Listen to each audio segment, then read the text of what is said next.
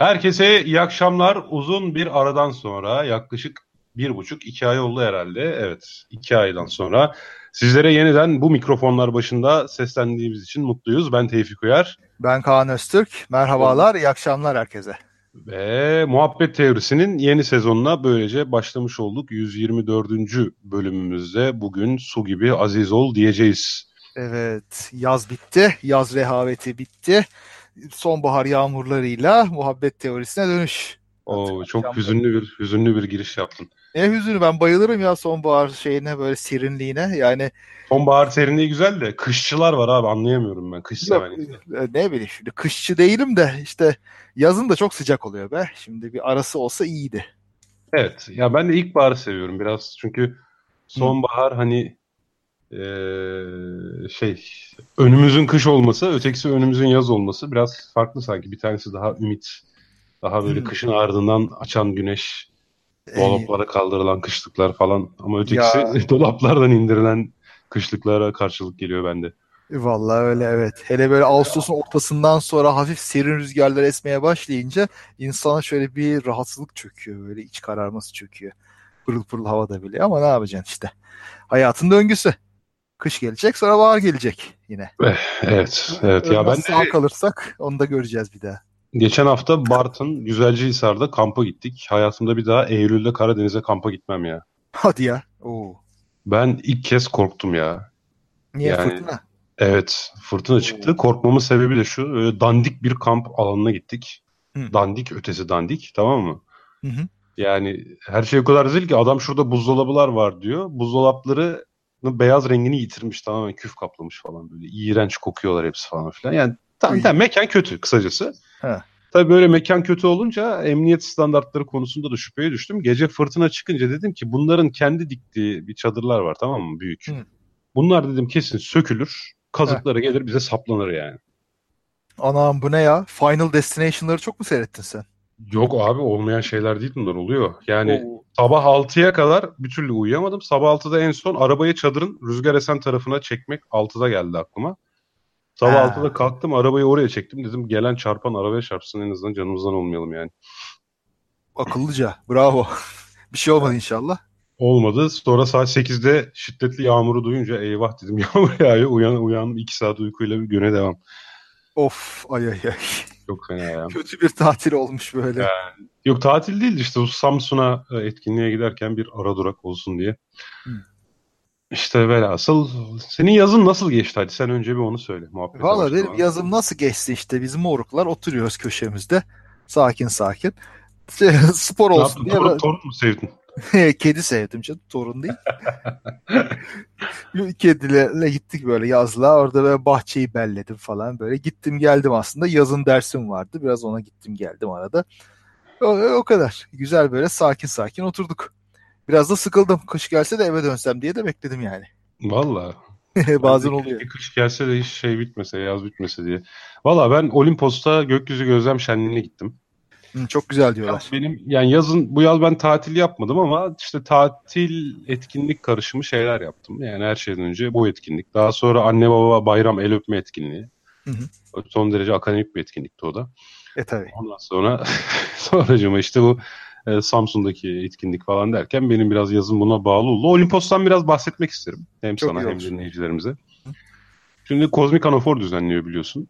Bayağı da artık organizasyon konusunda deneyimli hale gelmişler. Çünkü bu 4.'süydü. Çok iyi. 350 kişi bir şekilde böyle yan yana olan bungalovlu, çadır alanlı kamp alanlarına güzel bir şekilde dağıtılmış. Yani her organizasyonun her konusu özenli düşünülmüştü. Güzeldi.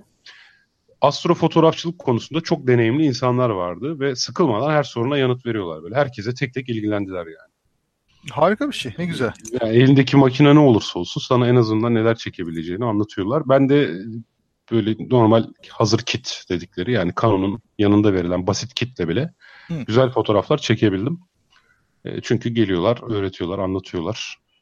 Güzel bir etkinlikti. Tabii böyle etkinliklerin en güzel yanı, tıpkı bizim Yalan Savar etkinlikleri gibi aynı konuyla ilgilenen insanların bir araya gelmesi. O yüzden muhabbetler çok güzel oluyor. Sohbet, muhabbet, her şey güzeldi yani.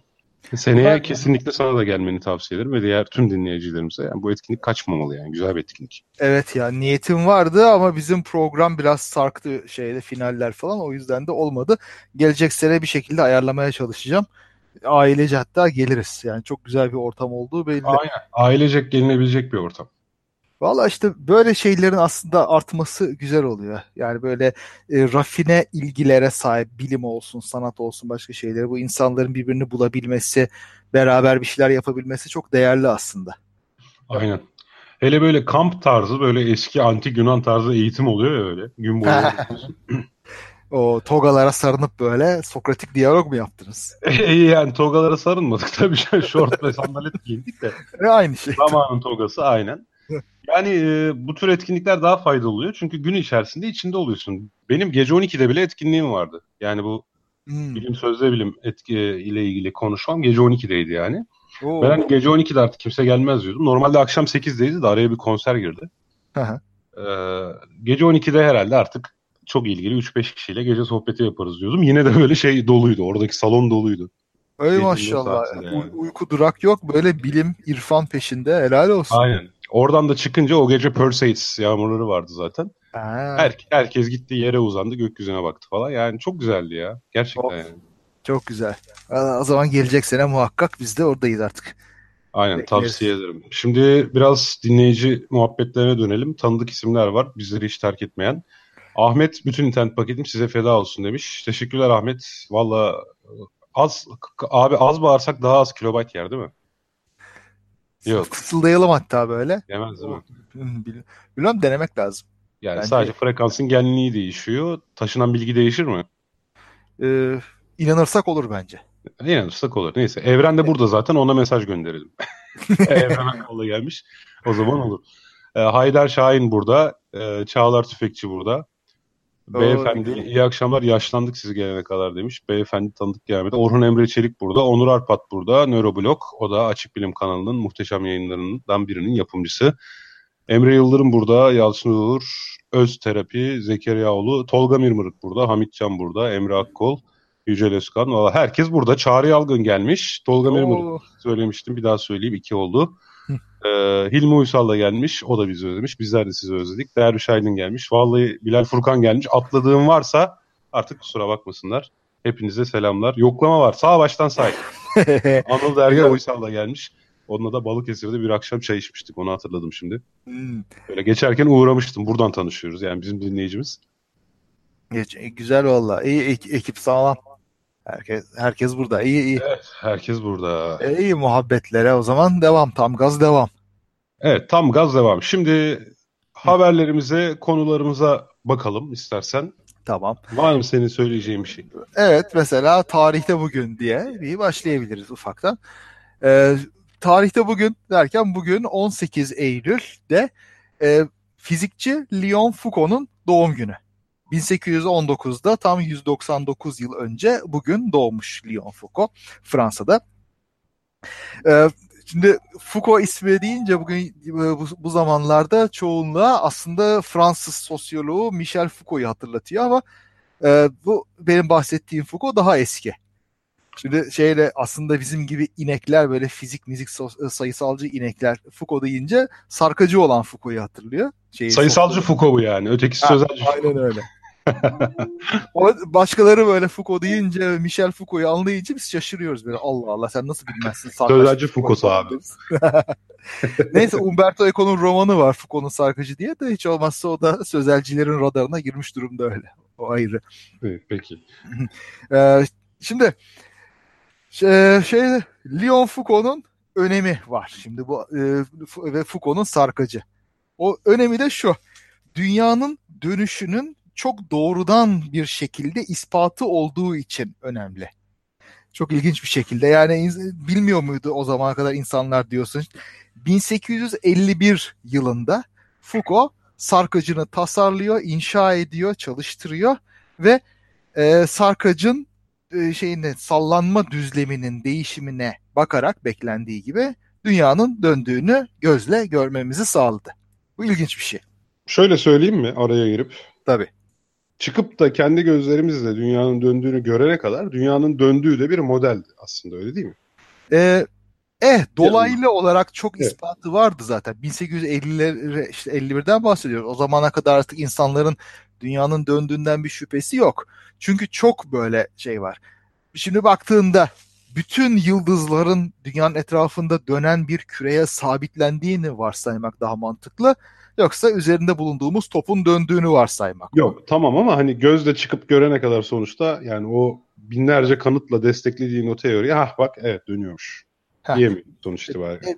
Biraz öyle. Dolaylı şeyler tabii var. İşte mesela o zamana kadar dünyanın kutuplardan daha basık olduğu ölçülerek görülmüş. Bu da onun döndüğünün bir dolaylı ispatı vesaire. Ama senin dediğin gibi böyle gözünle görmek çok bambaşka bir şey. Biraz şeyi hatırlatıyor bana şimdi.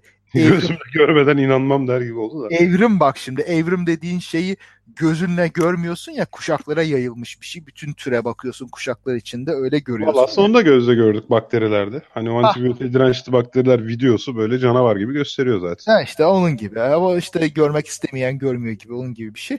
Ama gözüne sokuyorsun eninde sonunda. Foucault'un da yaptığı bir o olmuş yani bu şekilde. Çok enteresan bir karakter. Şimdi bir sanayicinin oğlu ama babası ölüyor o çocuk yaştayken. Annesi de oğlunu alıp çocukken Paris'e taşınıyor. Orada yaşıyorlar ve büyüyünce çok becerikli, maharetli, kendini yetiştirmiş bir bilimci oluyor Foucault. Çok iyi bir mühendis. Çok ince iş yapabiliyor. Çok başarılı bir şekilde cihazlar tasarlayabiliyor, edebiliyor. Başta tıp fakültesine gitmeye çalışmış. Gitmiş, başlamış hatta. Ama bir yerden sonra böyle otopsiler falan başlayınca kan görmekten çok fenalaşmış. Yani buna dayanamayacağını fark etmiş ve tıp okumayı bırakmış. Ama çok başarılı birisi olduğu için tıp profesörü onu orada tutup mikroskopi üzerine çalışmaya devam etmiş onunla. Ve çok da başarılı olmuş. Optik üzerine çalışmaları var. O zaman yeni başlayan daguerreotype denen fotoğrafçılık tekniğinin öncülerinden, yani hemen onu öğrenip uygulamaya başlamış. Şu alüminyum plakaya düşürülüyor ışık. Evet. Böyle bir yöntem değil mi o? Hatta onun hassasiyetini azaltmak için bromür ekleme fikri de o ve Fizeau beraber çalışırken, Hippolyte Fizeau da yine tanınmış fizikçilerdendir. Onunla aşağı yukarı aynı yaşta. Birkaç gün fark var hatta. Beraber optik çalışmaları ve daguerreotype çalışmaları yaparken bunları keşfediyorlar. Uzunca bir zaman bu şekilde çalışmakta. Yani çok başarılı birisi, kendi kendini yetiştirmiş ama resmi bir diploması yok. Çok iyi bir fizik duygusuna sahip, yani sezgisine sahip ama matematiği zayıf ve diploması da olmadığı için biraz kabul edilmiyor. Ne ilginç, o zamanlar diploması olmayan çok kabul edilmiyormuş. Allah Allah. Bugün olsa çok fırsatlı, çok çeşitli fırsatlara sahip aslında ama neyse. Yani işte kısmen. Şimdi başka bir düşüncesi de işte 30'lu yaşlarına doğru çıkmış ortaya. Bir sarkaç kullanarak dünyanın dönüşünün doğrudan böyle gözlemlenmesi. Zaten başkasında da olan bir fikir ama o tabii geliştiriyor, ediyor. Şimdi fikir şu. Çok çok tatlı, çok ilginç bir fikir. Bir sarkacı aldın ve bunu tepeden astın. Şimdi bu asma şeyi tabii biraz dikkatli olacaksın. Bir ipi alıp da böyle bir çubuğa sarmayacaksın. Öyle bir bağlantı yapacaksın ki, sen mühendissin, daha iyi belki bu terimleri bilirsin. Bir küresel bir şey bağlantıda olacak. Sürtünmesi çok olmayacak. Yani sarkacın dönme yönünü değiştirmeyecek bir şekilde olacak. Şimdi dünya tüm eksenlerde serbest bir mafsal olacak. Çok güzel. Mafsal, tamam. Yeni bir kelime öğrendim. Evet. Aynen öyle. Rica ederim. Her zaman. Şimdi teorik olarak böyle ana fikir şöyle. Diyelim Kuzey Kutbu'nda böyle bir sarkacı başlattın. Tam Kuzey Kutbu'ndasın. İşi basitleştirelim. Ve böyle bir sarkaç böyle bir küresel mafsala bağlı olarak sallandıkça, altında dünya döndükçe o sabit kalacak. Çünkü dönmesi için bir sebep yok. Bu sallanma düzleminin değişmesi için üzerine düşen bir dönme momenti falan olmadığından sabit kalacak. Biz bu dünya ile beraber dönerken de bu sarkacın düzleminin zamanla kaydığını göreceğiz. 24 saatte bir tur yaptığını göreceğiz. Fikir bu. Ama eğer ekvatora yerleştirmiş olsaydık bu sarkacı, ekvatorla beraber bu düzlem aynen dönecek. Hiç böyle yön değiştirmeyecekti. Hiç sapmayacaktı. Ya şöyle internetten bir videosunu bulsak da paylaşsak ya, görmeyenler için. Valla var. O videosu çok da güzel var. Şimdi tabii ara enlemlerde durum biraz daha farklı ve Foucault bir şey üretmiş, formül üretmiş bunun için. Dönme periyodu 24 saati enleminin sinüsüne böldüğün zaman bulunuyor. Mesela bunu Paris'te bu deneyi yaptığında 33 saatte bir bu sarkaç düzlemi başlangıç yerine dönüyor gibi bir sonuç çıkıyor.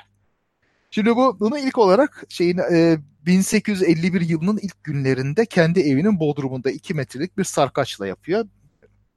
Ve yerdeki kum üzerinde bu sarkacın bıraktığı izlere baktığında hafifçe oynadığını fark ediyor. Böylece dünyanın döndüğünün ilk doğrudan böyle gözle görülebilir ispatı çıkmış oluyor kendi kendine yaparken. Daha sonra hemen bunu o dönemin tanınmış bilimcilerinden gözlem evinin yöneticisi Arago'ya ötürüyor ve Arago'da gözlem evinde, Paris gözlem evinde bunun daha büyük ölçekte tekrarlanmasına izin veriyor.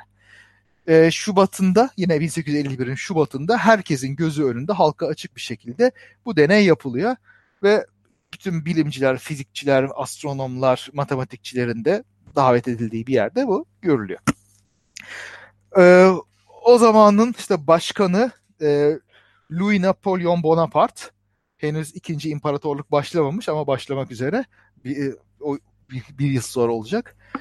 Bunun Pantheon'da, Paris'in meşhur Pantheon'unda tekrarlanmasını istiyor. Çok daha büyük bir tel ve çok daha ağır bir topla, bu ne kadar uzun bir ip ve ne kadar ağır bir top olursa o kadar güvenilir bir şey.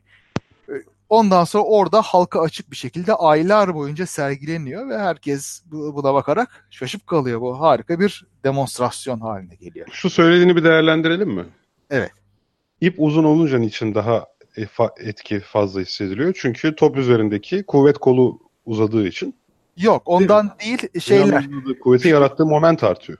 Küçük olduğunda etkileyici, bozucu etkiler kendini daha fazla gösterebiliyor sarkaçta. Yani elinde iple tuttuğun şeyde birçok şey, mesela eliptik bir şekilde gidebiliyor. İyi bir şekilde itmezsen düz bir düzlemde gitmek yerine sarkacın topu elips çizebiliyor. O da tabii etkiyi bozan bir şey oluyor. O bence ağırlığıyla ilgili daha çok. Ağırlığıyla da ilgili ama kısa olduğu zaman bu etkiler de tabii daha çok görülebiliyor. Şimdi ne kadar uzun olursa ağırlığı için o kesin. Ağır olursa ataleti yüksek olur. O yüzden benim yaptığım küçük hatalar ya da hava sürtünmeleri gibi, yani diğer başka dış etkiler ağır top üzerinde kolay kolay parazit yaratamaz. Ya da yarattığı parazit çok küçük bir yüzde de kalır.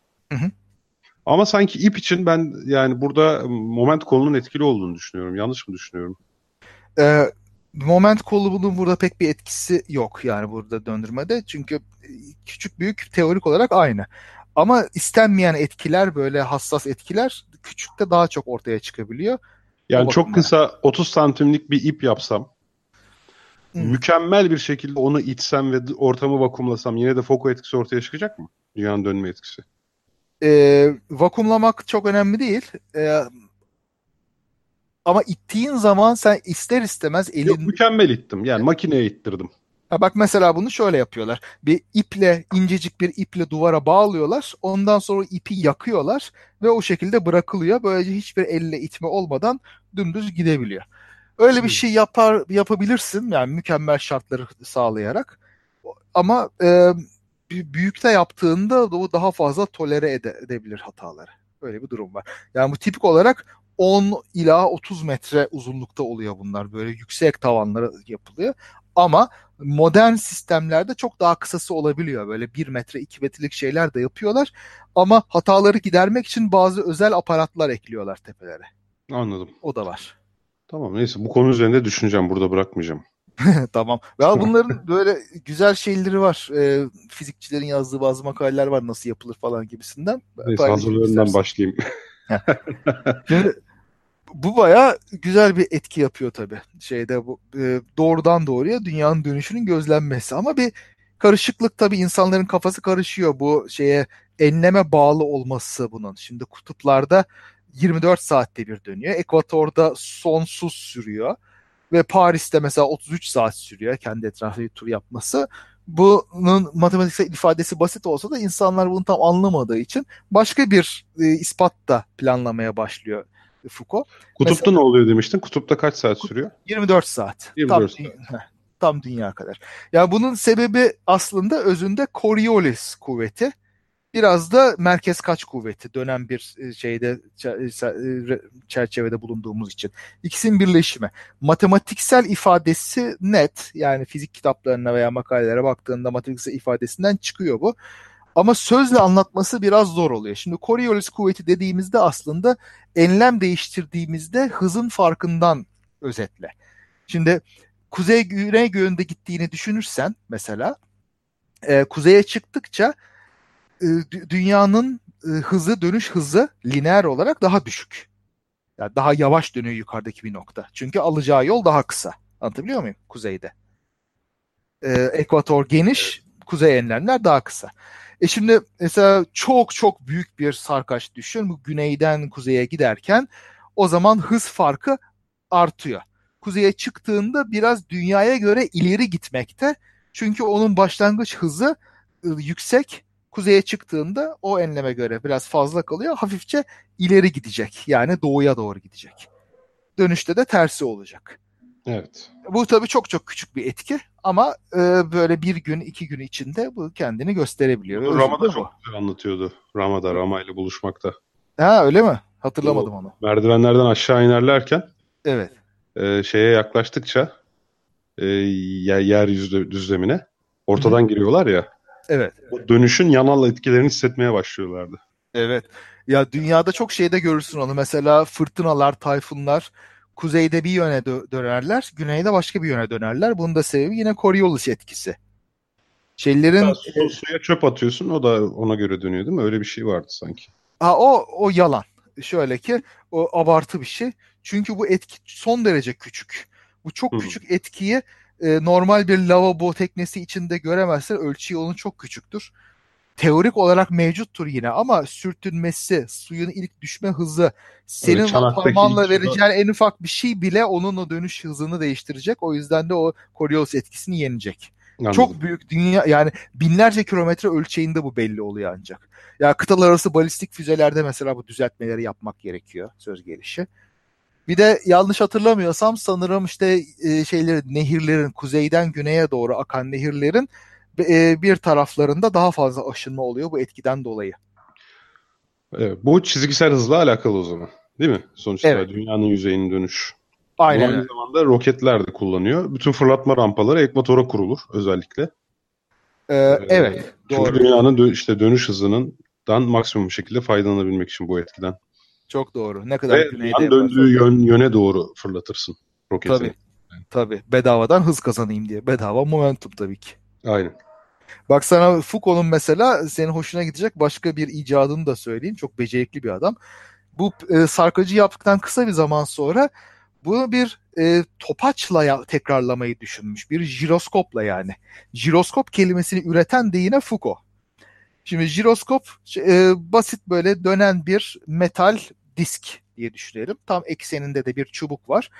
Bu harekete geçirdiğimizde sürtünmede azsa uzun bir zaman o şekilde kalır. Ve evet. Yönünü değiştirmeye çalıştığında bir jiroskopun, bir topacın zorlanırsın. Zorlandığını hissedersin. Bu da atalet momentinden ötürü.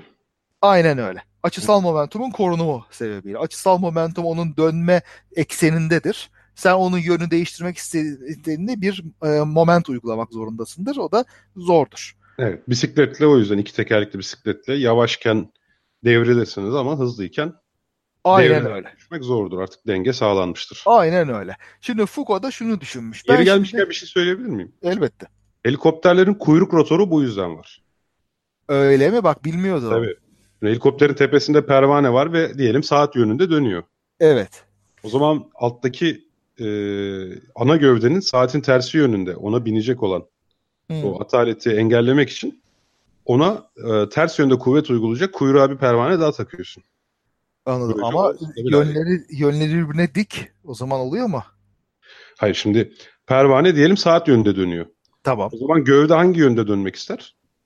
Diğer yönde. Saatin tersi yönünde. O zaman evet. Gövdeyi saat yönüne döndürecek bir pervane daha bağlaman lazım. O da zaten ancak o dik eksende olabilir. Ha, anladım. Bu şey diye düşündüm ben, stabilizasyon sağlıyor gibi düşündüm ama öyle değilmiş. Başka bir tür stabilizasyonmuş. Tamam. Evet. Aynen. Anladım. Şimdi tabii bu sabit kalma özelliği de şunu getiriyor. Sen bu topacı al mesela jiroskobu döndür ve uzun süre o aynı yönü gösterecek. Dönmeye devam ettiği sürece aynı yön gösterecek. Şimdi bunu da bir düzenek içine koymuş. Yine burada senin uzmanlığın, mühendis uzmanlığını soracağım. Bir gimbal dedikleri bir sistem.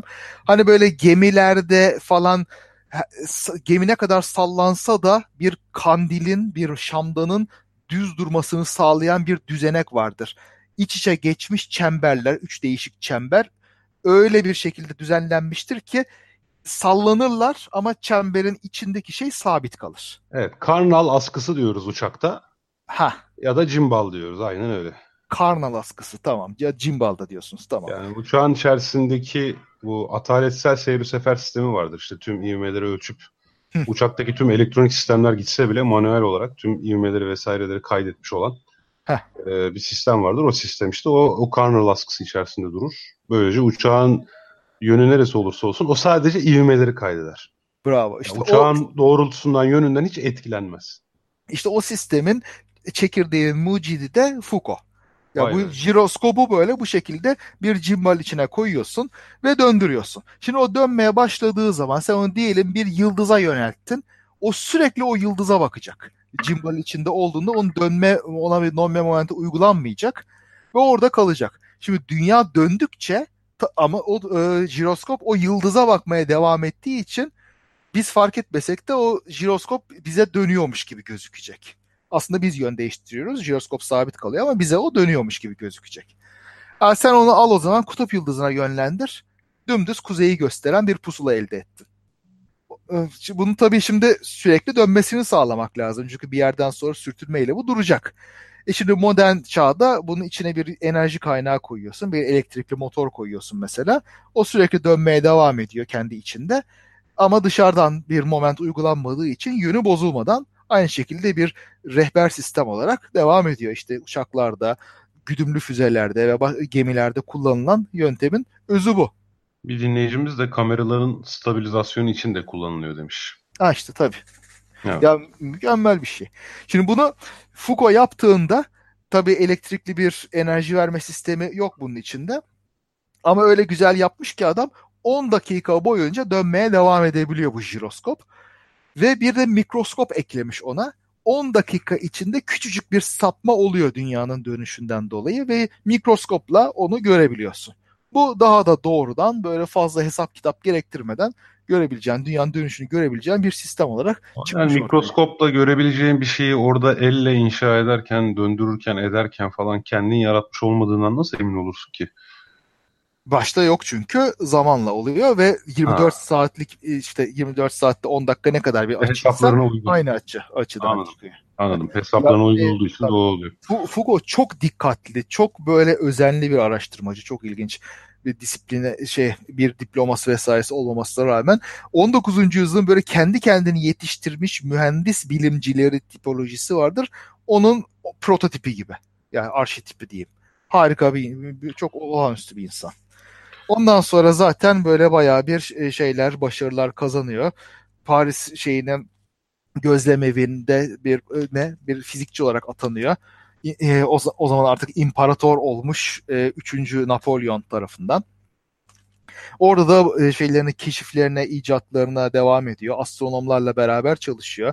Mesela teleskopların stabilizasyonu için bir motor tasarlıyor. Daha önce var böyle motorlar ama bunlar sabit hız sağlamıyor. Foucault bir regülatör koyarak bu motorların düzenli bir hızda teleskobun yönünü değiştirmesini sağlıyor. Böylece dünyanın dönüşünü kompanse ederek hep aynı yıldıza, aynı doğrultuya yönlenmiş olmalarını sağlıyor teleskopların. Vay be. Ve ışık hızını çok hassas bir şekilde ölçtüğü bir deneyi de var. Nasıl yani? Evet, yani zaten Fizeau'da onu arkadaşı olan Fizeau'da ölçmüş. Onun da bir deneyi var. Ve 1862 yılında ışık hızını saniyede 298 bin kilometre olarak ölçüyor Foucault. Bu bugünkü bildiğimiz şeye göre 1000'de 6'lık bir hata. Bugün kabul ettiğimize göre çok çok yüksek bir hassasiyet. Lazer falan da yokken diye düşün. Yani bayağı başarılı bir ölçüm. Ya olağanüstü bir bilimci, olağanüstü bir mucit, çok iyi bir mühendis, çok çok büyük bir insanmış. O yüzden dinince dinlensin, huzur içinde yatsın, ışıklar içinde yatsın diyoruz. 99. yaşını kutluyoruz o zaman. Kendisini de rahmetle anmış olduk. Ya o değil de nasıl böyle klasik yöntemlerle ışık hızını ölçebilmiş acaba? Var mı bilgin onun öyle bir şeyle ilgili? Var. Birkaç yöntemi var aslında. Şimdi bunun arkadaşı Fizeau mesela dönen bir çark kullanmış dişliler arasında. Foucault ise dönen ayna kullanmış. Şimdi düzeneğin ayrıntısını çok fazla okumadım doğrusu. Çok özet olarak prensibi özet olarak diyebilirim ki ışık huzmesi getiriyor ve orada aynanın dönüş hızını öyle bir ayarlıyor ki bir yerden ışık hızmesi başka bir yere geçiyor. Bu şekilde bir ölçüm yapıyorlar. Şimdi iyi anlatamadım, onun farkındayım. Ama mesela Fizeau'nun yaptığı şeyde mesela bir dişli var, düzenli dişliler. Dişlinin hızını öyle bir ayarlıyorsun ki bir dişliden öbürüne geçerken kararıyor ışık. Böylece tam böyle ışığın belli bir mesafeyi geçmesi kadar, ya şöyle diyeyim, ışık dişliden geçiyor. Bir aynadan geri dönüyor tam aynı yere. Bu arada çark ilerlemiş oluyor. Yeni bir dişli oraya geldiğinde ışık kesiliyor. Ortak katların en küçüğünü kullanmış adam. Onun gibi. Yani, tabii, vay be. Yani bu Fizeau abi. Bu Foucault değil. Fizeau ile Foucault uzun zaman beraber çalışmışlar. Daha sonra ayrılmışlar. Bu tür yöntemler var aslında. Ve o zaman lazer yok tabii. Çok güçlü bir ışık kaynağını alıyorlar ve mesela kilometrelerce ötede bir aynaya yansıtıp oradan geri getirerek bunu yapıyorlar. Ama uğraşıyorlarmış adamlar ya. Bunlar için para da lazım o dönemde tabii herhalde. Tabii. Yani akademide vesairede o şekilde yapabiliyorlar. Bazıları tabii de aileden zengin, o şekilde yapıyorlar. Ama paradan da önemlisi bir ustalık, bir zanaat da lazım. Şimdi sen ne kadar okumuş etmiş adam da olsan bunu tek başına yapamazsın. Senin sana çok ustalıklı zanaatkarlar lazım, metali işleyecek adamlar lazım, iyi motorlar, hassas bir şekilde. Ya o dişlileri nasıl lazım. Sen yani hesabından emin olacak kadar düzgün yaptırdın o dönemde? Torna yok, tesviye yok yani. Valla aslında var. Torna olabilir ya. 1800'lerde. Tabii. Sanayi devriminde zaten İngiltere'de çok büyük bir zanaatkarlık başlıyor 1700'lerde falan. İyi bir tornacı lazım o zaman kısacası. Evet. Yani hatta 1600'lerin sonlarında Robert Hooke, Newton vesaire onların döneminde bayağı iyi bir ustalık başlıyor İngiltere'de. Dünyanın geri kalanına da Avrupa'ya falan da sirayet ediyor tabii zamanla. 1850'lerdeki ustalık çok yüksek zaten. Hele daha da öncesinde böyle robotlar, otomatlar falan. Ya yine 1600'lerde falan otomatlar, robotlar falan yapılmaya başlıyor. Robot derken mesela basit oyuncak gibi şeyler ama yine çok hassasiyet gereken şeyler bunlar. Abi zaten mekanik çok daha uzmanlık gerektiriyor elektronikten ya. Yani tabii. Hava İkmal Bakım Komutanlığı'nda staj yaparken yani hem oradaki mühendislerin kanaati de hem bizi hayranlıkla bırakan şey şuydu. F-16'da elektronik olarak yapılan her şey F-4'te hidrolik olarak yapılmıştı. Nasıl yani? Hani diyorsun. Adam hidroliği bir dijital bilgisayar gibi kullanmış yani. Çok güzel bir ya. Bir şeylerin tespitinde, bir şeylerin kontrolünde hidrolik kullanılıyor. İnanılmaz bir şey yani. Valla bir ara belki ayrı konuşuruz. Var. Analog bilgisayar diye de bir kavram var. 1900'lerde başlarında aslında analog bilgisayarlarla pek çok hesap yapılmış. Bu analog bilgisayar dediğim şey mesela bir diferansiyel denklem düşün ve bu diferansiyel denklemle aynı şekilde davranan bir fiziksel sistem düşün. Fiziksel sistemi çalıştırdığın zaman diferansiyel denklemi çözmüş oluyorsun aslında. Spoiler gibi olmasın da Üç Cisim Problemi diye bir ödüllü bilim kurgu romanı var. Evet. Orada da bir imparator bir hesap için askerlerden analog bilgisayar yapıyordu. Ellerini kaldırırlarsa 1, kapatırlarsa 0 şeklinde. Aslında bu dijitalmiş ama neyse iyi. Ya gerçi evet dijital de yani kısacası mekanik hareketlerle dijital bir hesap yaptırıyordu yani. Evet ve yani 19. yüzyılın sonunda 20. yüzyılın başında falan bu sanat bayağı ilerlemişti. Çok iyi cihazlar yapıyorlardı bu şekilde hesap yapmak için. Yani ondan sonra tabii dijital çıkınca daha kolay oldu bu işler. Daha genel oldu. Daha genel oldu. İstediğin problemi çözüyorsun yani. Neyse peki. Ama mekanik ayrı bir deha aslında yani. Ben bayılıyorum mekanik şeyle. Yani ben kendi çok anlayamadığım için, ben vites nedir falan doğru düzgün anlayabilmiş birisi değilim yani. O yüzden de böyle mekanik cihaz gördüğümde hayranlıkla bakıyorum, ne güzel yapmışlar diye. Yani mekaniğin kendi ayrı sanatı var. Yani problemlere yönelik böyle çözümler var. Onları biliyorlar o konuda uzman olan kişiler. Böyle çat çat çat onları birleştirerek yeni çözümler üretiyorlar falan. Hayranlık uyandırıcı olabiliyor. Evet. Şimdi Çağrı yavrum o zaman amma dalga geçmişlerdir. Ha tabii ölçmüşsünüzdür ışık hızını demiş. Işık hızını ölçtük diye şeye gitsen nasıl anlatacaksın? Yani tabii. Bir de fasitten bahsedilmiş. Fasit hakikaten, fasite benim de aklım sırrım vermez. Fasiti görmek isteyenler, fasit ve daha fazlasını görmek isteyenler Sirkeci'deki İş Bankası'nın bankacılık müzesine gidebilirler. Orada eskiden kullanılan bu tür hesap aletleri, hesap makineleri var. Gerçekten güzel yani. Ya evet, onlara bakmak lazım ya. Fasit bizde vardı da ne oldu bilmiyorum. Artık kayboldu herhalde. Muhasebeci ailesi olduğumuz için. Valla bende 2 tane daktilo var. Ha, iyi bak onlara. İyi bak. Şimdi bir tane çok kıymetli vardı. Ben İstanbul'a gelince annem onu kapıcıya satmış, hurdacıya ver diye. Yani daha doğrusu kapıcıya vermiş, hurdacıya sat diye. Oy. Öf. Anneme dedim ki, anne dedim, onun en az değeri şu an 2000 eurodur dedim. Bir sene önce sattığı şeyi bulabilir miyiz acaba falan diye. Ay. Dedim niye veriyorsun benim eşyamı da? Anne, annelerin öyle özellikleri var biliyorsun. Tabii anneler yapar her şeyi. Eşya atar, eşya. Senin eşyalarını sana sormadan falan. Kaç yaşına gelsen de ondan kurtulamazsın ya. Evet, tabii. Kızmayın annenize yani, dinleyicilerimiz. Tabii, yani, ay bu çocuk da çok pasaklı falan diye böyle. Ha, aynen. Ha, böcek yapar bunlar. Ya benim ilkokulda yazdığım şeyler vardı böyle. UFO'lar, bilim teknik falan. Kendim ilkokulda bile yazıyordum ben. Ha. Annem onları atmış ya.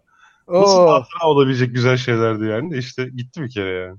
Ay vallahi niye atıyor ki ya? Vallahi ya oluyor işte. Anne işte. İşte peki. Evet. Benden bu kadar.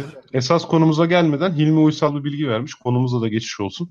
Tamam. Foucault ışık hızının içinde bulunduğu ortama göre değiştiğini de göstermiş bu arada. Mesela suda ışık hızının daha düşük olduğunu Foucault göstermiş. Evet. Foucault ve Fizeau beraber de ya da bağımsız deneylerde de göstermişler. Bu çok önemli. Yani hızın kendisini ölçmeden iki huzmaya ayırıp su ve havada karşılaştırarak bunların farklı olduğunu da göstermişler. Ne yapmış abi bu Fizeau ile Foucault, bugünkü akademisyenler gibi şey mi kurmuşlar? Biri bir şey yapınca hadi bunu da sen yap, bağımsız olarak yaptı deriz. Valla başta beraber çalışıyorlarmış. Akademik tezgah gibi. Sana da yazılsın, bana da yazılsın. Ya bunların kırkı karışmış, tamam mı? Bunlar yaşıt böyle üniversitede falan. Ondan sonra birkaç yıl çalışıp ondan sonra nedense ayrılmışlar, bilmiyorum. Bir husumet var mı yok mu bilmiyorum da. Öyle benzer şeylere girmişler. Bunun önemi şurada. Şimdi biliyorsun ışıkla ilgili 2 tane ayrı teori vardı. Bir parçacık teorisi, bir de dalga teorisi. Evet. Newton ve benzerleri parçacık olduğunu söylüyor. Ama işte Huygens ve sonrakiler de dalgadır diyor. Şimdi ışığın farklı yerlerde farklı hızda gitmesi aslında dalga teorisi için mükemmel bir ispat. Bunun böyle olması da ışığın dalga tabiatlı olduğunu göstermiş olduğu için çok önemli bir deney. İlk olarak o zaman çıkmış. O yüzden teşekkürler hatırlattığı için Hilmi Uysal'a. Evet, şimdi artık esas konumuza gelelim diyeceğim ama esas konumuz Foucault gibi oldu. Foucault gibi Azizol olarak değiştirelim programın adını. Neyse hadi Sudan'da o zaman haber olarak bahsedelim. Çünkü 20 dakikamız kadar kaldı. Tamam. Şimdi şöyle, bu yaz biliyorsun hem Mars'ta yeraltı gölü keşfedildi hem de Ay'ın kutuplarında su buzu keşfedildi. Ay'ın. Bu iki konu önemli. Bu iki konu üzerinden aslında suyun neden bu kadar önemli olduğunu, niye bir sürü kaynağın evrende başka gezegenlerde ya da başka gök cisimlerinde su bulmaya ayrıldığını biraz konuşalım. Hiç konuşmadık bu meseleyi. Evet değil mi? Tabii. Yani seninle hiç konuşmadık. Biz bir yıl, yani bu programın 6. bölümü 2011 yılına falan gelir herhalde. O zaman bir böyle bahsetmiştik uzaylılardan bahsederken herhalde. Ama yani o zaman bu bilgimiz yoktu ya. Ya ben 2011'de ne cesaretle bu programı yapmışım. Hani insanın bilgisi arttıkça kendinin bilgisine olan güveni azalıyor ya. Tabii. Ben inanamıyorum şimdi. 2011'de ben bu programı nasıl yapmışım radyoda. Yani... İşte o yüzden herkese tavsiyemiz, fazla düşünmeyeceksin, bilmiyorum falan demeyeceksin, atlayacaksın. Nasılsa elinde sonunda oluyor bir şekilde. Yani ya biz bilmiyorum diyoruz. Bak geçen bizi övmüşler öyle dediğimiz için. Öyle tabii. Bize o yakışır. Peki neyse. Bilmiyorum diye korkmayalım o zaman. Öyle değiştirelim, düzeltelim. Evet. Yani bilmediğimiz konuya zaten bilmiyorum deyince işin içinden çıkıyorsun. Güzel oluyor. Şimdi Ay'daki su mevzu şu. Yani Ay'da hidroksil grubu dediğimiz, tamam mı? Gruptan zaten yani oksijen ve hidrojen bir şekilde polarize olarak bir araya geldi. Şeyler daha önce keşfedilmişti zaten. Bu Hintlilerin gönderdiği Chandrayaan-1. Bunu defalarca mükerrer kereler bulmuştu. Şimdi yalnız bu defa serbest su bulundu. Bu önemli. Yani bu ilk defa bulunuyor. Yani Ay'da bir şekilde Ay biliyorsun kuyruklu yıldızların işte gök taşlarını sürekli dövdüğü bir yer. Üzeri kraterden geçilmiyor. Gelen vuruyor, giden vuruyor. Gelen aynen. Şimdi gelen vuruyor, giden vuruyor. Biz de artık biliyoruz ki pek çok asteroidin ya da kuyruklu yıldızın acayip bir su muhtevası var. Yani Ay'da su grubundan bir şeylerle karşılaşmak şaşırtıcı olmaz aslında. Ama Ay'ın yer çekimi yok, çok ince bir atmosferi var. Başka hiçbir şey de yok bu arada tabii. Ne magnetosfer ne şu ne bu. Yani Ay yüzeyinde suyun uzaya kaçmadan durması mümkün değil. Geldikleri gibi gidiyorlar yani su molekülleri. Buradaki özellik şu, soğuk kapan dediğimiz bir mevzu var ya. Nedir? Kimyacılar kullanıyor onu. Yani oradaki kalıcı gazlar hariç maddeleri soğutarak, üzerinde buz olarak tutan, sarkıt dikit gibi sürekli büyüyen, öyle düşün. Bir yapıyla Ay'ın kraterlerinin hiç ama hiç güneş almayan kısımlarında. Yani bu sayede hiç erime, süblimleşme ve bu yolla hani uzaya karışma gibi bir olasılık yok. Oralarda keşfedilmiş. İlginç ama yine de basınç olmadığı için süblimleşme olur diye düşünürdüm ben. Vallahi eksi 152 derece. Ha, bayağı tamam o zaman. Evet, şimdi basınç biliyorsun o denklem sadece basınç değil aynı zamanda sıcaklığı da içeren bir denklem. Bu sayede orada kalmış. Hiç güneş görmediği için. Biraz güneş görse o da gidecek zaten. Tabii. Bulmalarındaki fark da şu yani ne bu kez farklı oldu da su olduğunu anladılar. Niye bunun da bir hidroksil olduğunu düşünmediler diyorsan bu kez spektrometrenin yanı sıra kızılötesi dalga absorpsiyonuna da bakılıyor ve artık hani su buzu olduğu kesin olarak anlaşılıyor. Çok ya güzel. Ayırıcı tanı, doktorların ayırıcı tanı dediği mesele. Yani normalde şu ana kadar tespit edilenlerin işte yani bu gibi hidroksil, diğer hidroksil hatları mı olduğu yoksa serbest su mu olduğu anlaşılmıyordu. Ayrıca tanı bu yolla konmuş oldu. Peki yani bunun artık... şimdi hususiyeti nedir? Peki kuyruklu yıldızlar düşmüş orada kalmış diyoruz. Valla şu olası bir ay yerleşimi bilimsel araştırma amaçlı olabilir. Uzun süreler orada bir nüfusu besleyecek kadar su var. Serbest su var ayda. O kadar ha, yani onu çıkarmak, onun teknolojisi falan yani astarı yüzünden pahalıya gelir de hani bunlar işin bilim kurgu kısmı. Hani mala davara ne faydası var diye soracak olursan hani Ay'a çok büyük kütlelerde su taşımak zorunda kalmazsın. İleride orada bir yapılaşmaya gidersen. Bu iyi fikir. Bu güzel Ay'ın kendi suyundan faydalanabilirsin. Doğru. İyi tamam bu harika bir şey işte. Daha ne olsun? Evet yani pratikte faydası bu. Öte taraftan Mars'ta yer altında su bulundu biliyorsun. O da bir şekilde işte bilgimiz arttıkça olanlardan yani orada bir şekilde analizlere takılan suya benzer bir şeyler vardı ama bu sefer daha farklı açıdan analiz etmişler. Yayının orijinalini okumadığım için bunda detay veremeyeceğim. Ama bir şekilde artık o yer altındakinin geniş bir göl olduğu, 12 mil çapında bir göl olduğu. Ha sıvı halde hem de. Tabii dev bir göl bu bildiğin. Oo güzel. Bayağı o zaman... O zaman sıvı halde mi donmuş mu ondan emin olamadım ya. Yalan söylemeyeyim. Peki yani donmamışsa ya içinde kim bilir neler yüzüyordur onun. İşte zaten olayın sırrı orada. Yani eğer yer altındaki o gölle bir şekilde bir gün analiz araştırma şansı bulabilirsek nelerle karşılaşacağız kim bilir. Bak şimdi bir misyon planlanıyordur bile şimdi NASA'da falan. Bir şey gönderip oraya sondaj yapıp sudan bir numune alıp ondan sonra analiz etmek için. Ya evet ya muazzam değil mi ya? O günleri göreceğiz mi ya? Valla görürüz niye görmeyelim. Ya, çok harika bir şey olur bu. Müthiş olur gerçekten. Tabi bu arada aynı şey onun için de geçerli. Mars'ta uzun süreli bir görev için su ihtiyacını Mars'tan. Ya Mars'ta daha önce defaatle bulundu su biliyorsun. Kutuplarda buz şeklinde. Evet. Ama hani onlara belki yani erişim daha zordur. Bilemeyeceğim ama yani şu an bir şekilde orada bir göl varlığını, çok büyük bir miktarda suyun aynı yerde bulunduğunu biliyoruz eminiz yani. Bu güzel bir haber. Bu bayağı güzel bir haber. Peki şimdi niye önemli? Tam onu diyelim. Bu su olmadan olmuyor mu? Şimdi Aslında şöyle, ben daha önce Yalansavar'da uzaylılarla ilgili yaptığımız bir podcast'te sana karşı şunu savunmuştum, hatırlıyor musun? Orada ufak çaplı münazara etmiştik konuyu seninle. Yani bilerek öyle etmiştik zaten. Tabii. Hani yaşam bize benzemek zorunda mı? Hı. İşte dolayısıyla benzemenin tanımı lazım orada. Yani bu kritik mi? Ya da diğer organik moleküller bu kadar kritik mi? Yaşanabilir kuşakta olmak, suyun sıvı olduğu sıcaklık aralığında bulunmak bu kadar kritik mi diye. Hı hı. Şöyle, evet, yaşam bilmediğimiz bir yaşam türü olabilir. Su o yaşam için hiç önemli olmayabilir bile. Ama şimdi sokağa çıkınca bir ağrı kesici bulmak istiyorsak, bunu yüksek olasılıkla bulacağımız yer eczanedir. Evet. Hırdavatçı değildir. Aha. Ha, belki bazı tekel bayilerde vardır. Adam ihtiyacı olan için koymuş kenara der. Ama büyük olasılıkla orada buluruz. Şimdi bu öncelikle şeye gelirsek eğer, suyun meselesine. Şimdi yaşam karmaşık bir mekanizma. Hı hı. Ve karmaşık bir mekanizma oluşturabilmek için en azından ama yol yaptılar diyebilmek önemli. Hı. Taşıyıcı olacak. Yani sonuç itibariyle büyük bir biyolojik, karmaşık bir biyolojik organizmayı hayatta tutmak istiyorsan bunun yani içerisinde ulaşım sistemi olacak. Yani moleküllerin içinde rahatça hareket edebilecekleri bir ortam olması lazım. Evet. Bu hem hücre içinde, bak tek hücreli bile olsan, organeller arasındaki alışveriş için. Daha büyük bir organizma, çok hücreli bir organizma olarak düşün, kompleks bir memeli düşün. Damarlar yoluyla olsun, tamam mı? Hı-hı. Yani her halükarda, her şekil, şey ve durumda mutlaka bir taşıyıcı gerekecek. Tabii. Bu konuda şüphem yok. Sorun evet. Yok. Şimdi ama tabii bunun için tek bu kriteri sağlayan şey su mu? Değil. Heh. Ha, şimdi devam ediyoruz.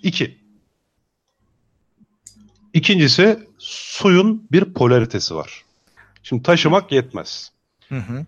Hem taşıyacaksın hem de iyi çözeceksin.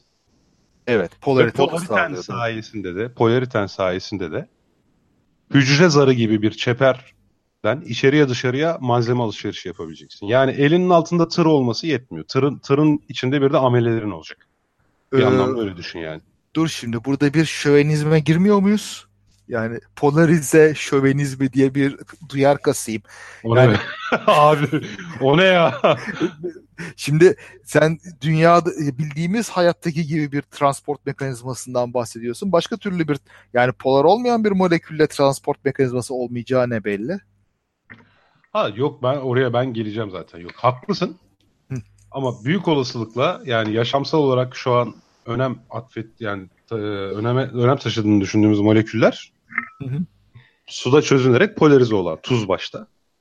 Bu tür moleküller. Ha. Organik moleküllerin bir kısmı da öyle. Yani şeye bakarsan eğer, yüzdesel olarak bakarsan organik moleküller, yani yaşam oluşturabilecek karmaşıklık düzeyine erişebilecek ve o çeşitliliğe sahip bir molekül ailesi oluşturabilecek tarzdaki moleküller bir şekilde polarize olarak taşınıyor. Yani suyun içerisinde çözünmeli.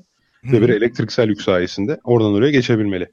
Tamam, yani buna bir itirazım yok ama hala şerhimde ısrarcıyım. Yok, başka türlü bir molekülle de aynı sonuç elde edilebilir. Tamam, devam edeceğiz. Üçüncüsü, moleküler reaksiyonların rahat gerçekleştiği bir sıcaklık aralığı var. Su burada sıvı. Evet. Şimdi bu da önemli. Yani bir şekilde organik dediğimiz o karbon, hidrojen, nitrojen, oksijenden oluşan moleküllerin reaksiyonlarından bahsedeceksek eğer, bu reaksiyonların çok hızlı gerçekleştikleri sıcaklıkta suyumuz sıvı. Hı.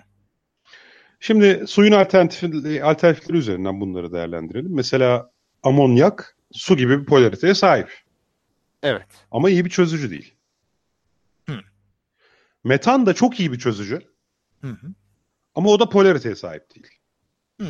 Ayrıca metanın sıvı olabilmesi için -182 dereceye ihtiyaç var yani. Peki. Onun dışında gaz. Sıvı olması da aslında şart değil, gaz da olabilir. Yani bir gaz gezegeninde uçuşan canlılar da hayal edebiliriz pekala. Yani metan bir atmosferinde suda yüzer gibi orada metan gazı içinde yüzen canlılar da olabilir. Orada itiraz edeceğim. Su sıkıştırılamaz bir sıvıdır. Böylece kalbin onu pompaladığı zaman basınç tüm hat boyunca iletilir. Tamam. O yüzden suyu çok rahat fışkırtabilirsin, itebilirsin, kontrol edebilirsin.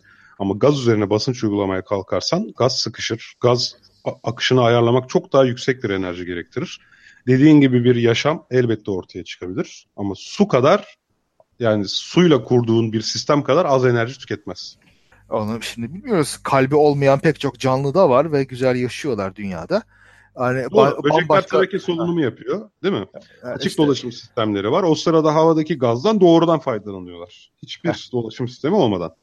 Yani değişik ortamlarda ne gibi ihtimallerin çıkacağını hayal bile edemeyeceğimiz için, yani o olmaz bu olmaz demek biraz peşin gidiyor. Ya Çağrı gidiyor, Çağrı gitmesin. Çağrı'nın bize katacağı şeyler var ya. Sıkıldı ya adam. Hay Allah. Bildiği şeyler tabii. Tamam. Peki. Bunların hepsine şu an hala katılıyorum bu arada sana. Tamam mı? Şimdi mesele zaten şurada. Evet, sen haklısın. Farklı türlerde, farklı yaşamlar bizim bildiğimizin ötesinde bir sistem sahip olabilirler. Ama o en başta döndüğüm konuya geliyorum. Bir ilaç bulacaksam öncelikle eczanelere bakmam akla yatkındır. Yani çok uçlarda yaşam da oluşabilir ama istatistiki olarak yani özellikle bunu enerji prensibine vurduğumuz zaman daha çok bu aralıkta görmeye bekleriz yaşamı. Yani dur şöyle diyeyim ben. Bekleme konusunda bir şey diyemeyiz. Çünkü beklemek demek aslında olasılık teorisine dayalı bir şeydir ve çok elinde numune olması lazım. Bizim elimizde tek numune var. Ama sana şu açıdan katılıyorum. Eğer bir seçim yapacaksak nereye bakalım diye bize benzer ortamlara bakmak makul. Çünkü böyle bir ortamda hayat olduğunu biliyoruz. Bari bir daha böyle şeylere bakalım. Yakalama şansımızı artırırız diye. Yaşanabilir bölgesi olan gezegenleri tespit edip oraları araştırmakla başlamak daha doğru. Peki şuradan gidelim mi?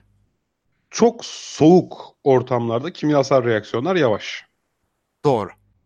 Evrenin yaşamı sınırlı. Şu an 13 milyar yaşında.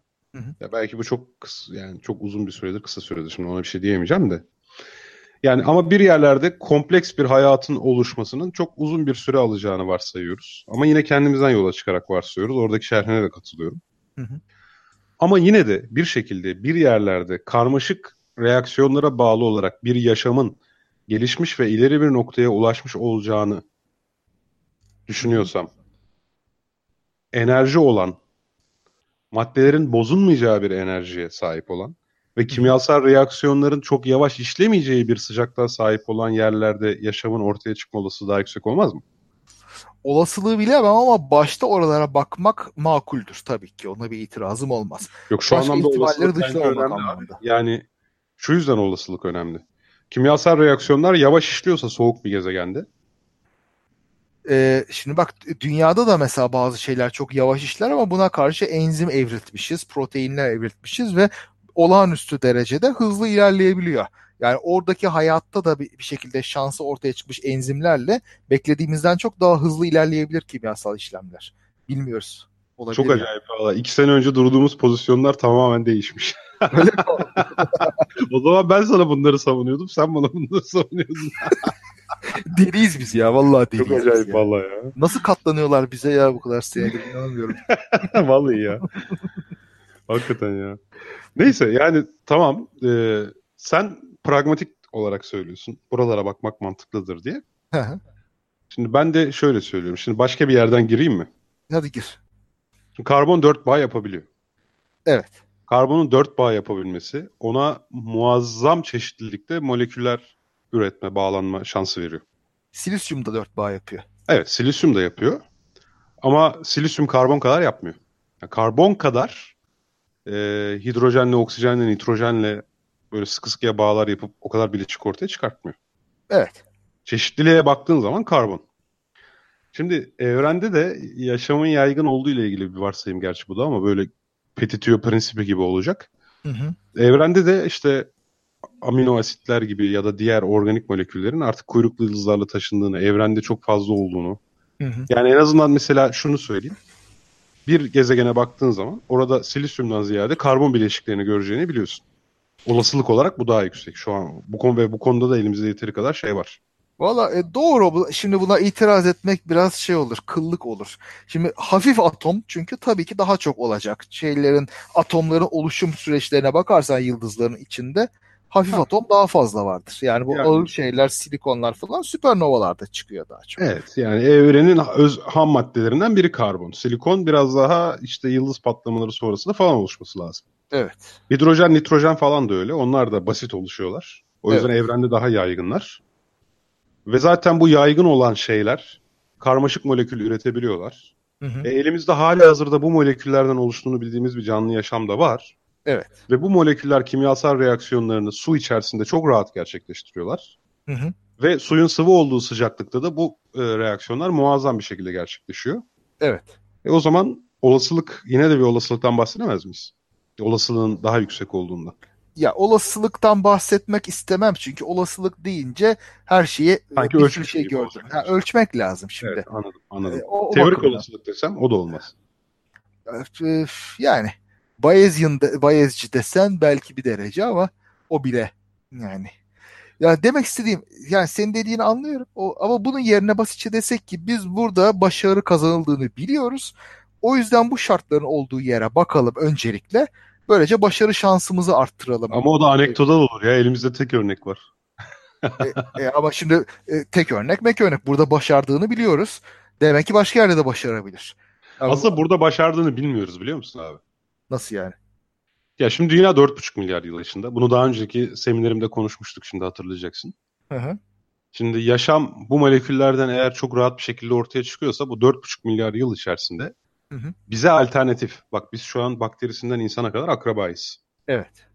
Aynı kökten geliyoruz. Hı hı. Bize Telloğulları diyelim. Hani hiç Seferoğulları ortaya çıkmamış. He. Valla yani bütün dişleri doldurduğumuz için olabilir. Fırsat vermedik. Fosilini de bulmadık canım. Yani şimdi dünyanın belli bir nişinde henüz sen Volvox'ken başka bir yerine başka bir Volvox. Başka tür bir Volvox. Yani başka tür yaşam. Seferoğulların Volvox'u niye olmasın? Dünyanın farklı bölgelerinde farklı şeyler niye çıkmasın? Doğru diyorsun. Yani şimdi düşünüyorum. Yani ilk başta mesela yem olmuştur karbonculara yem olmuştur falan diyeceğim ama yani bir şekilde yine kalabilirdi bir köşede orada burada. Tabii veya habitata yani şimdi insanlar ilk başta her yere yayıldı ama Avrupalıların gidip Güney Amerikalıları bulması binlerce sene aldı. Tabii. Yani bambaşka bir yoldan gidip aslında bizim tüketemeyeceğimiz bir halde de olabilirlerdi. Ne bileyim plastik gibi bir şey de olabilirdi atıyorum. O da olmamış. Doğru diyorsun. Bu garip bir şey. Gerçekten garip. Evet. Hatta bu o yüzden acaba biz baya çok düşük olasılıklı kozmik tesadüflerin ürünüyüz ve evrende başka yaşam yok mu fikrine biraz destek sağlayan bir şey. Veya evrendeki bütün yaşam bizim gibi ve bize de bir tohum geldi. O da olabilir. Evet, panspermiyayı da biraz şey yapabilir. Veya bir şekilde doğada kaçınılmazlık var ve illaki bu şekilde olmak zorunda. O da olabilir. O biraz şey ya. Yani o ilk başlar için haklı olabilirsin de hani tür çeşitliliği arttıkça ve evrimde ilerledikçe zorlama olur ya. Ya tabii ama ilk başta. O zaman bu bazı pseudoscience şeyler var. Hani morfolojik alan falan gibi teoriler var. Bizim biçimimizi belirleyen başka alanlar var gibi. Onlar da yol açar sanki. Şimdi hepimiz en köke kadar orta ağızlı ya başka bir kök yok. İşte o kök bir şekilde fizik yasaları gereğince böyle olmak zorunda belki. Belki işte RNA, işte RNA, DNA olmak zorunda. O anlamda belki. Diyorsun. Moleküler düzeyde. Evet. Protein olmak zorunda, RNA olmak zorunda belki. Bilmiyorum. İşte ama gene de şu bile değişirdi. Şimdi mesela bütün canlıların protein sentezleme başlangıç kodonları aynı. Çünkü akrabayız. Evet. Şimdi yani belki. Evet. Yani şimdi 4,5 milyar yılda insana kadar ulaşabilen bir evrim sürecinden bahsediyoruz. Hı hı. O başka canlıdan bir tane bakteriye karşı savunması olan şey gelişmedi dersek olur biraz çelişkili olabilir. Yani gelişti de belki yok edildi işte hemen. O da olabilir. Ya işte hiç bakterilerin erişemeyeceği alanlarda olsun çıkardı. Bu arsenikle besleneni bulunca böyle heyecanlandılar. O da bizim akraba çıktı. Hmm. Yani hani sonuçta hani her yerde her beceriden bakteri her yerde bulunmuyor zaten. Evet. Ya ilginç sorular. Bilmiyorum doğrusu cevabını. Yani sorunun doğrusu şimdi çok uzattığımız için. Madem yaşam bak 4,5 milyar yıl önce daha dünya soğur soğumaz, hı-hı, yaşama elverişli hale gelir gelmez yaşam ortaya çıkmış gibi görünüyor. Hı-hı. Ama madem bu kadar yaşam fırsatını bulunca fışkırı veriyor. İşte evet, niye Seferoğulları fışkırmadı? Bu ciddi bir soru bence. Doğru. Ya üstelik bak aynı şartlar. Su var, karbon var, hidrojen var, o şey var. Yani hani yaşanabilir kuşak. Bak şartlar da uygun zaten. Başka gezegene bakmaya gerek yok. Bu gezegende halihazırda bu şartlar var. Peki bu gezegen neden ikinci bir yaşam formuna elverişli olmamış? Meydan vermemiş. Evet. Gerçekten bu ilginç bir şey. Başka bir yani paralel hayat niye olmamış? Yani yine RNA ama ayrı bir DNA kodu vesaire gibi. Çok, çok ilginç bir soru bu. Evet, yani benim de bayağı kafamı karıştıran bir soru, biliyor musun? Umutlarımı da azaltıyor. Ya orada yoksan diye bir yazı yazmıştım bunun için. Evet ya. Yani ya, evrendeki ilk hayat bizsek bu korkunç bir şey olur. Yani bayağı ürkütücü bir şey. Çünkü bazen insanın en büyük avuntusu biz kendimizi yok etsek bile evren doludur bir sürü şeyle falan diye düşünmek oluyor. Yani evrende ilk çıkan bizsek başka çok nadir olmayacak bir şeyse. Bak şu an canlıcılık yapıyorsun. Cansızları öbürsüleştiriyorsun. Biz olmasak hiç canlı olmasın ne olur ki? Cansızların canı yok mu? diye oksimoron bir cümle kurayım. Onların canı patlıcan mı? Aman duyar yapma bana. Duyardan zaten gına geldi. Evet. Vallahi ne bileyim işte zor soru. İstersen bu soruyla kafamızda bu soruyu döndürerek kapatalım artık. Evet, hatta bu soruyla ilgili güzel yanıtları olan dinleyicilerimiz varsa bize de ulaşsınlar. Yani bu konudaki literatürü çok yakından takip etmiyoruz sonuçta. Yani ben ilgileniyorum da bayağıdır bakmıyorum bu Great Silence literatürüne. Evet. Ne diyelim, bugünün sonuna geldik. Yeni sezonun açılışını güzel yaptık. Foucault'dan bahsettik. İlginç sorular sorduk suyun önemiyle ilgili. Diyeceklerimiz bu kadar bugünlük. Evet, haftaya yeni bir konuda belki konuklarla, belki bize devam etmek üzere. Öyleyse herkese iyi akşamlar diyorum. İyi haftalar, iyi akşamlar, iyi geceler. Daha fazla bilgi edinmek isteyenler Tarihi Osmanlı Mecmuası'nın 3. cüzünün 1912. sayfasına bakabilirler efendim.